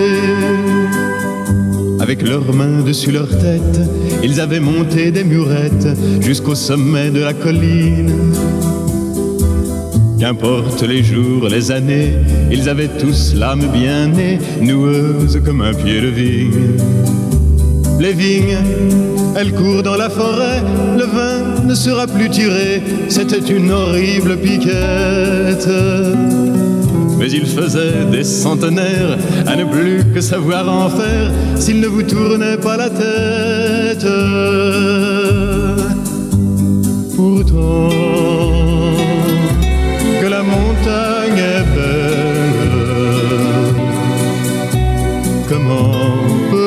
s'imaginer en voyant un vol d'hirondelles que l'automne vient d'arriver Deux chèvres et puis quelques moutons, une année bonne et l'autre non, et sans vacances et sans sortie. Les filles veulent aller au bal, il n'y a rien de plus normal que de vouloir vivre sa vie. Leur vie, ils seront flics ou fonctionnaires, de quoi attendre sans s'en faire que l'heure de la retraite sonne. Il faut savoir ce que l'on aime et rentrer dans son HLM, manger du poulet aux hormones. Pourtant, que la montagne est belle. Comment peut-on s'imaginer en voyant un vol d'hirondelles que l'automne vient d'arriver Moi, je dirais plutôt l'hiver, euh, si tu veux bien, Jean Ferrat. C'est pas l'automne aujourd'hui, c'est plutôt l'hiver. Donc, euh, c'est très glacial, même en ce moment, la représentation politique avec toi, Harold. Donc, euh, C'est pour ça que je voulais un peu d'air frais, tu vois. pour ça que un peu d'espoir, effectivement, Voilà, dans, ouais. dans ce monde de brut. ouais, Donc, en fait, tu es particulièrement impressionné aussi par euh, la politisation, la compétence politique de ce que tu appelles les masses populaires, notamment au travers des Gilets jaunes. Est-ce que tu peux nous dire, avant qu- qu'on en voit les limites euh, et la réflexion que ça t'inspire, est-ce que tu peux nous dire effectivement euh, quelle était ce, cette compétence politique de base, cette euh, ce savoir que tu attends, que tu, que tu traques, que tu cherches de cette praxis liée au travail ou liée à la pensée euh, du travail précaire, à la pensée de l'exploitation et de l'oppression, et comment effectivement tu as retrouvé ça chez les Gilets jaunes sous une forme politique? Oui, alors chez les gilets jaunes et puis en, général, en général chez, chez tout travailleur qui se met à qui se met à, à penser euh, ce qu'il fait en fait. Euh, moi, j'ai, enfin, j'ai été très marqué hein, par, par tout le travail de Gramsci justement sur sur sur sur ça, c'est-à-dire sur le fait que euh, l'intellectuel, c'est c'est quoi un intellectuel en fait? C'est c'est quoi un intellectuel? Un- un- Quelqu'un qui réfléchit avec euh, une, une, une conscience euh, attentive à sa pratique, au travail, euh, il a une démarche intellectuelle en fait.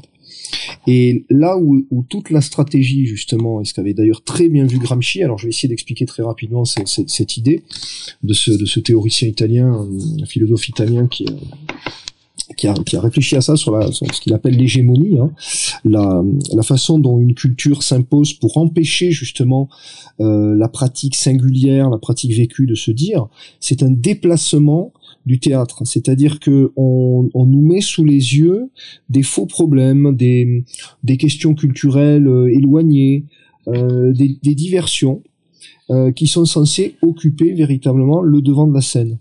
Et toute la stratégie n'est pas de dire quelque chose, parce qu'à la limite on s'en fout puisque le lendemain ce sera encore un autre thème et puis etc. C'est surtout empêcher que quelque chose soit dit. Donc en fait, c'est pas des stratégies véritablement de, de, de détournement, en fait, c'est des, c'est des stratégies d'inhibition, c'est des stratégies de dissuasion. C'est-à-dire qu'on va dissuader. Et euh, toutes ces stratégies de dissuasion aujourd'hui ont atteint un niveau très très très fort. Et en effet, moi, je, reste persuadé que quelqu'un qui parle de son travail, mais on en apprend dix, fois plus que, euh, je sais pas, un journaliste. Bon, il y a du bon travail de journalisme, hein, c'est pas la question, mais la, matière, la matière première, c'est euh, c'est la parole, c'est la parole directe, quoi. C'est la parole directe et euh, avec les gilets jaunes, évidemment.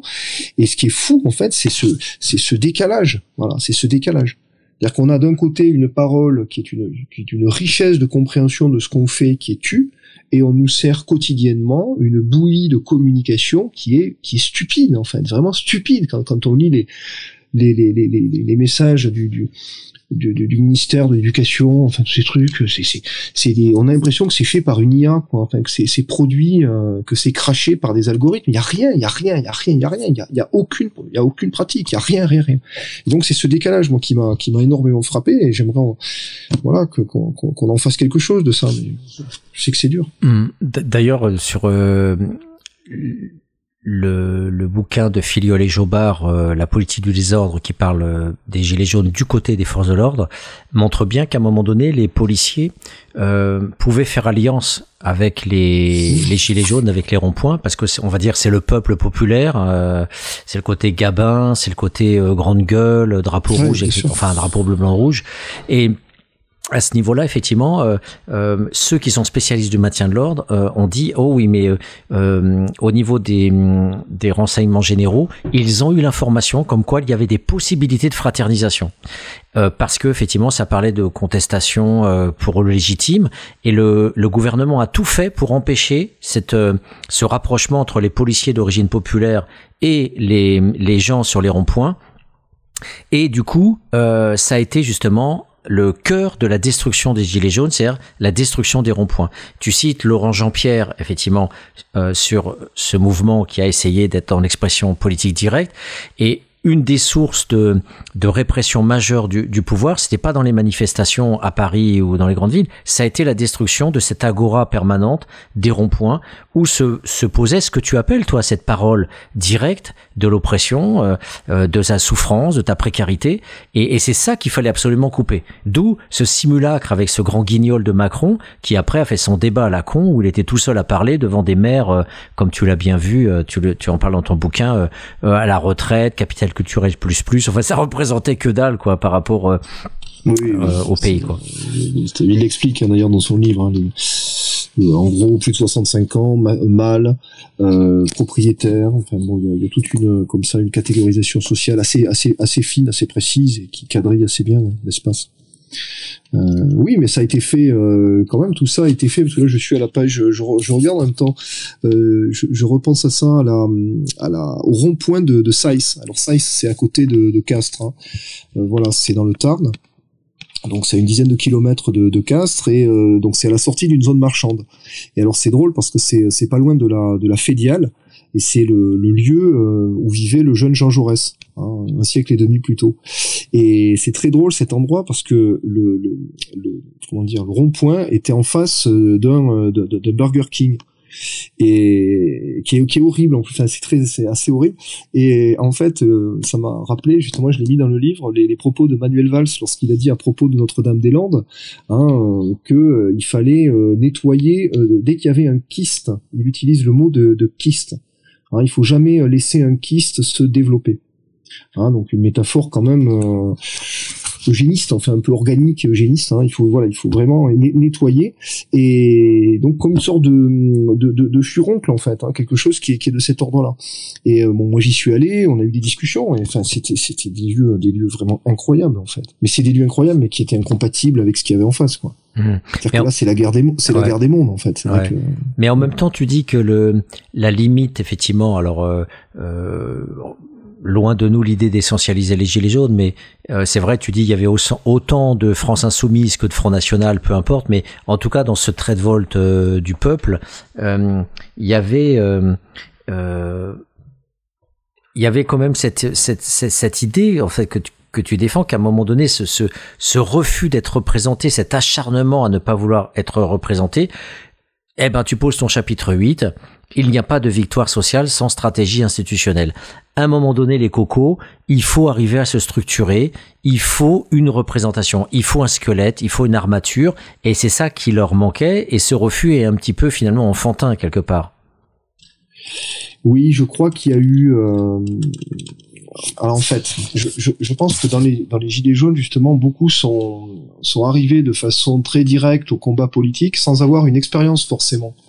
Euh, de la relation euh, et de la de la structuration de ce de ce de ce combat. Et il y a eu évidemment des, des, gilets jaunes syndiqués, bon, et donc il y a eu ce rapport un peu, un peu très intéressant, hein, très riche entre donc ces gilets jaunes et puis les syndicats, et on sentait en fait du côté de, de, de certains syndiqués que de longue date un petit sourire un peu ironique, quoi, en disant mais oui, mais bon, euh, de toute façon voilà, il y a une sorte de fatalité du pouvoir, une, fatalité de la représentation, et de, de toute façon bon, on s'en sortira pas comme ça avec des AG autonomes qui, fleuriraient euh, spontanément partout, ça, ça, ça marchera pas. Et, et je pense que ça a été d'autant plus tragique que, que certains se sont vraiment fracassés, c'est-à-dire que la, la violence en face a été euh, a été terrible, mais la violence était aussi à la hauteur de cette naïveté, même si je mettrais des guillemets quand même, mmh. Euh, elle a été à l'auteur de cette naïveté parce que c'est une naïveté qui jouait pas le même jeu en fait. Euh, et qui avait des exigences euh, ben, un peu en direct quoi voilà des exigences directes et qui n'étaient pas hein, il s'agissait pas de, de construire un petit dialogue qui permettrait d'avoir un poste euh, ou un siège, etc. C'était pas du tout pareil. Donc euh, il y a eu, euh, oui, il y a eu cette, cette, et ça, ça a rendu la brutalité, je pense, encore plus l'écart encore plus, encore plus terrible, quoi. Et, et une autre chose aussi, enfin, je, je, excuse-moi, je, te coupe. Parle. Je te coupe. Qu'est-ce qui fait, d'après toi, que les représentants des gilets jaunes, les gens qu'on a connus comme entre guillemets ceux qui étaient saisis par les médias comme les représentants des gilets jaunes, qu'est-ce qui fait, d'après toi, qu'ils qu'ils n'ont pas fait alliance avec euh, le, système, c'est-à-dire euh, ceux qui étaient entre guillemets les plus légitimes du côté de la gauche. Qu'est-ce qui fait que ça, il n'y a pas eu de comme ça de jonction possible euh, au niveau de ce que tu appelles, en reprenant quelque part la, notion d'avant-garde léninienne, les leaders? je pense que ça aurait, pu, mais la stratégie, la, stratégie du spectacle euh, la stratégie de division est, trop, puissante. Ça, c'est quelque chose que j'ai compris, euh, enfin, avec ma, petite expérience des médias. Euh, il faut absolument présenter toujours des collectifs. C'est-à-dire qu'il ne faut pas qu'on puisse être isolé. à partir du moment où ils nous isolent, ils nous caricaturent, euh, et, comment dire, on n'a plus de base en fait. On, on perd la, la, la, base sociale. Et la force des gilets jaunes, c'était c'était la base sociale. À partir du moment où ils, ont été projetés, ils ont été satellisés dans l'espace spectaculaire marchand, ben, ils étaient en quelque sorte coupés de leur de leur de leurs racines quoi. Donc peut-être que le travail, j'y je, je, réfléchis a posteriori, mais peut-être que le travail était un travail au moins beaucoup plus local. Euh, et le, le problème, c'est que, en effet, à partir du moment où on a eu ces grandes manifestations de masse spectaculaires, finalement, avec des actions spectaculaires, bon, ben ça a transféré complètement le, le spectacle a repris la main en fait. Mmh. Et là, il y a tout le travail des Hanouna, tout, tout, tout, ce travail fin en fait de à la fois de valorisation, de, de disqualification, de neutralisation, de dissuasion. Je crois qu'il y a une, une faiblesse en fait quand même de l'analyse du pouvoir euh, spectaculaire marchand je crois que euh, euh, on, peut dire aujourd'hui quand même, il faut quand même dire qu'il faut il faut abattre le spectacle. Je crois, qu'on peut le dire. Avec Guy Debord, c'est c'est le titre euh, d'un bouquin d'Emmanuel Roux hein, à propos de Guy Debord, abattre le spectacle. Je crois qu'il y a vraiment ça. C'est-à-dire que euh, c'est c'est ce sont des dispositifs qui nous tuent en fait qui nous tue symboliquement, qui nous tue. Euh, en 2000, ouais, c'est, c'est, je crois. Et là, il y a un déficit. Alors là, pour le coup, il y a un déficit d'analyse stratégique. Mmh. Alors si, si je, on, va vers le positif maintenant, vers la politisation, la politisation de cette majorité. En fait, je, je, je, vois qu'il y a, il y a, il y a deux choses en fait qui, qui émergent dans, dans, dans ton livre. La première, c'est une sorte de d'automaticité mécanique de la capacité à être majoritaire parce que les conditions de vie sont similaires. Alors tu cites Emmanuel Todd et tu cites les qui a 38 millions de Français qui grosso modo ont moins de 2000 euros par mois et tu dis ça ça fait déjà majorité. Et, et d'autre part, tu dis qu'il faut euh, une volonté aussi de faire majorité. Et, et, dans différents chapitres de ton livre, euh, tu parles quelque part d'une sorte de, de, de morale euh, à se bouger, à sortir de la paresse. Tu dis à sortir de la paresse, de l'irresponsabilité. Euh, donc, euh, ce qui serait la conscience de classe, mais avec un, un discours Harold Bernat qui serait un peu, euh, un peu dans la psychologisation, moralisation. Allez, bougez-vous les mecs, un, un, petit coup de taser, ça vous ferait pas de mal.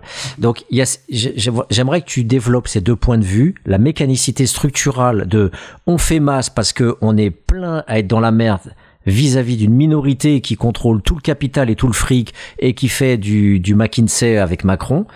Et d'autre part, il y a cette histoire de conscience de classe de, bah de, de, de Gramsci, quoi, de, de contrer l'hégémonie et l'idéologie et, les, et, et, et, Althusser, quoi, les appareils idéologiques d'État, contrer le capital symbolique de Bourdieu, bref, essayer d'avoir une conscience politique euh, propre, euh, et, et, donc comment, quoi, parce que tes leaders, tu vas les trouver où? Alors sur la sur la majorité, euh, alors mécanique euh, évidemment je, te vois venir. euh, mécanique ce sera pas mécanique, ce, ce, sera ça peut pas être mécanique en fait. Je, pense que là on n'est pas face à des lois naturelles et en effet euh, c'est pas parce qu'on a la même feuille de paye qu'on a la même représentation du monde. Hein. Je, je, je crois pas du tout à ça. Par contre, euh, oui, mais quand même dans ton livre, euh, quand même, euh, ça, ça affleure. Hein, Excuse-moi, mais oui, c'est vrai, ça, ça, ça affleure, mais parce que je, je, je pense que comment dire, je, je pense que là, là, là où je suis d'accord avec Claude, c'est que on parle beaucoup d'inégalité, mais en fait, il y a une sorte quand même d'égalisation des conditions. C'est-à-dire qu'on est, on est beaucoup à vivre quand même des choses très similaires en fait. Et moi, c'est quelque chose qui m'a toujours frappé dans ma vie, et de plus en plus d'ailleurs, c'est cette attention au commun, au commun vécu, à ce que vivent les gens, à leur, leur euh, voilà, à leurs galères, à leurs à leurs à leurs petits problèmes en fait, à ce qui est voilà, ce qui est le ce qui est le fond commun de nos vies. Et je, et je crois à ça. Alors c'est vrai que c'est pas c'est pas des grandes idéologies. Hein. Euh, bon, euh, quand on quand on, on se retrouve à la station-service et bon, je sais pas si ça fait vraiment du commun, mais il y a des échanges parfois qui sont euh, qui qui vont dans ce sens-là.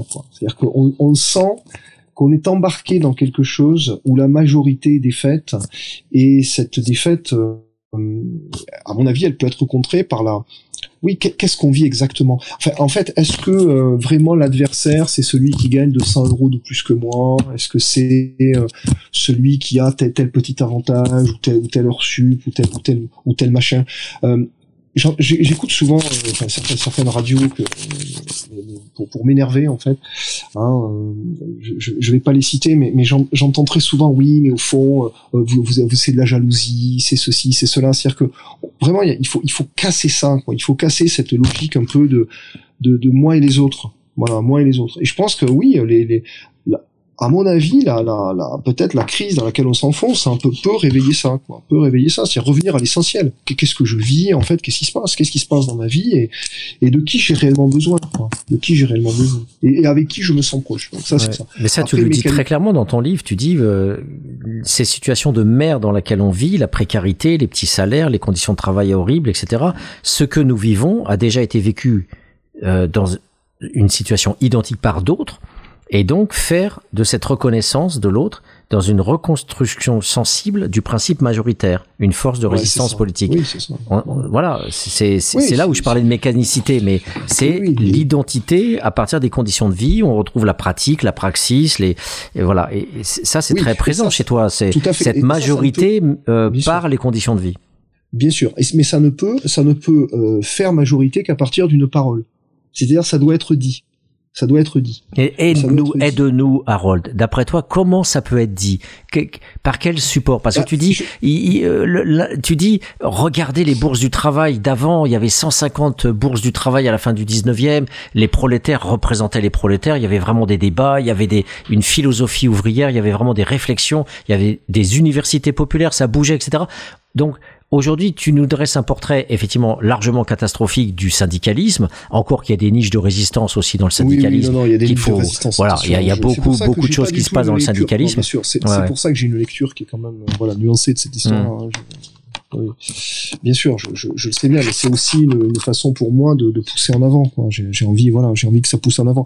Non, mais simplement, euh, Simone Veil disait dans la condition ouvrière que la grève, ça, ça procure de la joie. Bon, on a fait une intervention mercredi à l'université et euh, je sentais le, le, cynisme ici ou là hein, de, de, certains, euh, comment dire, de, voilà, de, de, certains qui disaient ah bon, toi quand tu fais grève, ça te procure de la joie avec un petit sourire ironique.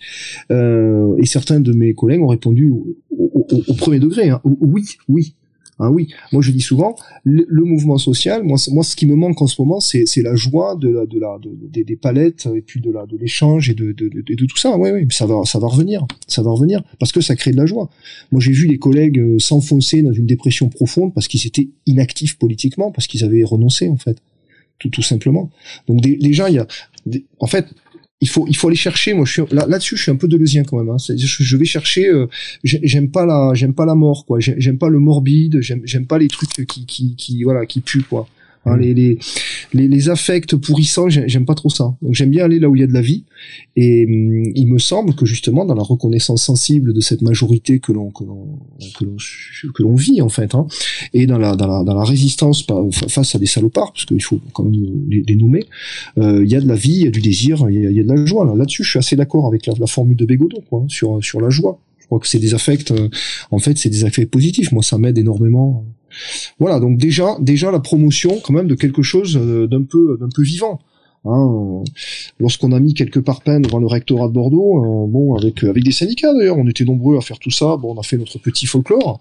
Hein, un collègue m'a dit, mais ah, c'est dommage, ah, c'était marrant quand même. bah ouais, ouais, bien sûr. Hein. Bah oui. Oui, tu me fais penser au carnaval de roman euh, de Le Roi Ladurie, cette inversion où au départ c'est un carnaval et ça finit en émeute populaire parce que justement on se saisit de la fête populaire pour en faire finalement une, une, une révolte. Je pense aussi à Grain de sable sous le capot de, de Durand qui, qui raconte toutes les formes de résistance ouvrière à travers euh, la fête, etc. Donc euh, c'est, c'est peut-être aussi quelque chose que tu développes pas dans ton livre, qui est très cognitif. Hein. Ton livre il passe par le concept, par la pensée, par euh, la pensée du, du travail, etc. Mais là on en parle oralement. La fête, et, et, le lien social autour de la fête et, et ce partage qu'il y a dans la grève et d'où l'appel peut-être des anarcho-syndicalistes sur la grève générale, euh, c'est aussi une forme de, de, reconstruction inversée d'un monde social propre à nous contre l'ordre dominant. Quoi. Ah, J'en suis convaincu. D'ailleurs, les réactions de, de, de, Macron et du pouvoir du pouvoir en place euh, en 2018-2019, lorsqu'il y avait des, des, des caricatures, lorsqu'il y avait à Nice ces, euh, ces, euh, ces pantins en chiffon à l'effigie de Macron là, qui étaient jetés comme ça dans la tradition d'ailleurs de, la ville, hein, mmh. qui étaient jetés et ça, ça c'est très très mal passé en fait. Hein. Ils supportent pas ça quoi. C'est horrible en fait. Pour eux, c'est une démystification complète et c'est absolument ignoble quoi, dégueulasse, terroriste. Enfin, il y a des sorties de Badinter d'ailleurs qui étaient incroyables quoi. Et mais, mais ça, alors ça me fait penser évidemment la deuxième idée, euh, qui est mmh. conjurer nos peurs, qui est mmh. conjurer nos peurs. Mmh.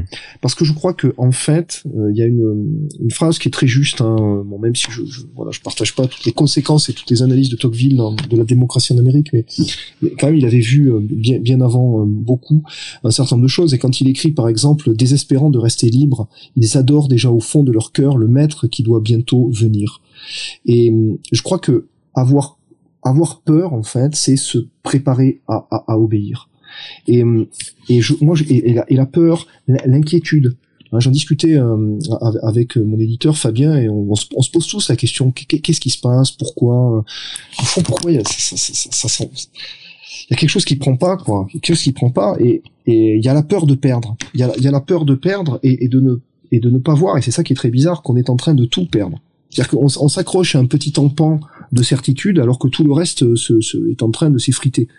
Et, euh, et, cette relation à la peur est très, est très importante. C'est le cas des fonctionnaires, euh, enfin des fonctionnaires, des, des, agrégés qui votent à 50% pour Macron, quoi. Voilà, c'est-à-dire, c'est vraiment, alors certains disent c'est un nom de Stockholm, etc. Non, non, mais c'est, il y a une vraie logique, bon, d'abord de se sentir du côté des gagnants, donc c'est la fameuse logique, hein, ne, ne, ne, nous regardez pas, rejoignez-nous. Mais on préfère en fait se dire bon finalement je suis encore du côté des gagnants, je suis malin, je suis agile, je vais pouvoir avoir des HSA, je vais être référent laïcité, je vais avoir peut-être des cols en prépa, etc. Enfin bref, je vais voilà, je finalement je suis quand même toujours du bon côté, donc ça ça rassure, alors que ça fait bien longtemps que c'est plus le cas. Euh, ça c'est la première chose et la et, la peur parce que en fait cette peur qui, qui réaffirme la nécessité de l'ordre et de la loi, euh, ça a toujours été le, le enfin le, carburant en fait de la de la de, la domination sociale quoi. Et euh, il y a beaucoup d'études aujourd'hui, c'est très intéressant hein, sur sur la peur, le, les émotions politiques, enfin tout ce travail-là. Et, et un troisième point, et ça je l'avais identifié il y a déjà longtemps, c'est il y a le management par la peur, mais il y a aussi le management par le rassurement. Hein, on, on, on, vous rassure en fait. Qu'est-ce qu'on a? On va faire des choses pour vous. Euh, ça, ça m'a énormément agacé avec Blanquer, tous ces gens, enfin des, collègues parfois qui disaient oui, mais quand même ils pensent pas à nous. Il, faudrait qu'il soit plus, enfin ceci, cela. Mais mais non, en fait, ils sont là pour te il est là pour te démolir en fait. Donc ne, lui demande pas, ne, sois pas dans une attitude comme ça face à papa de, dire ah qu'est-ce qu'est-ce qu'il faudrait qu'il nous donne. Non, il va rien te donner en fait. Il va rien te donner. Donc qu'est-ce que qu'est-ce qu'on peut faire pour pour toi, pour vous? Non, surtout lâche-moi. Ne, ne, je veux rien en fait. Voilà, je vais juste conquérir mon espace. Laisse-moi. Voilà, je, je c'est même pas laisse-moi, c'est je vais reconquérir cet espace-là et, et, et, ne pas attendre en fait. Mais ça va avec la peur. Ah, mmh. puisque évidemment la stratégie consiste à faire peur et à dire mais mais j'ai les solutions euh, pour euh, conjurer la peur quoi. Hein, donc j'ai à la fois le kit de survie et puis euh, et puis la grande inquiétude quoi. Hein, c'est c'est pour ça que souvent j'utilise le terme enfin on est on est dans des structures sadomasochistes. Hein. Ben, en, en, tout cas, Harold, un grand merci pour voilà d'avoir partagé avec nous la défaite de la majorité, qui, qui n'est pas qu'un bouquin sur la défaite, qui est un bouquin aussi plein de promesses et plein de réflexions sur sur la lutte et sur euh, la, façon de restructurer cette, euh, cette aliénation politique du mandat représentatif et, de nos représentants politiques qui, se, qui sont dans la toute-puissance et qui nous abaissent en, en permanence alors qu'on est le souverain quelque part et on devrait euh, au contraire être la voix dominante. Voilà. Donc en tout cas, je rappelle le titre de ton ouvrage, La défaite de la majorité dans une collection euh, très symbolique, Les armes philosophiques, paru chez Atlantique déchaîné en janvier 2022. Donc, chers auditeurs, je, je, je vous appelle donc à, à, lire ce bouquin qui nous, qui nous finalement nous réveille par rapport à, à cette euh, démission euh, ambiante. Et, et donc finalement, dans la suite de cette émission, je vous demande, chers auditeurs, de rester avec nous, puisque euh, dans la foulée, nous aurons euh, Johan et Enel qui prennent la suite de l'antenne. Donc euh, restez avec nous. À tout de suite. Merci. Bonsoir.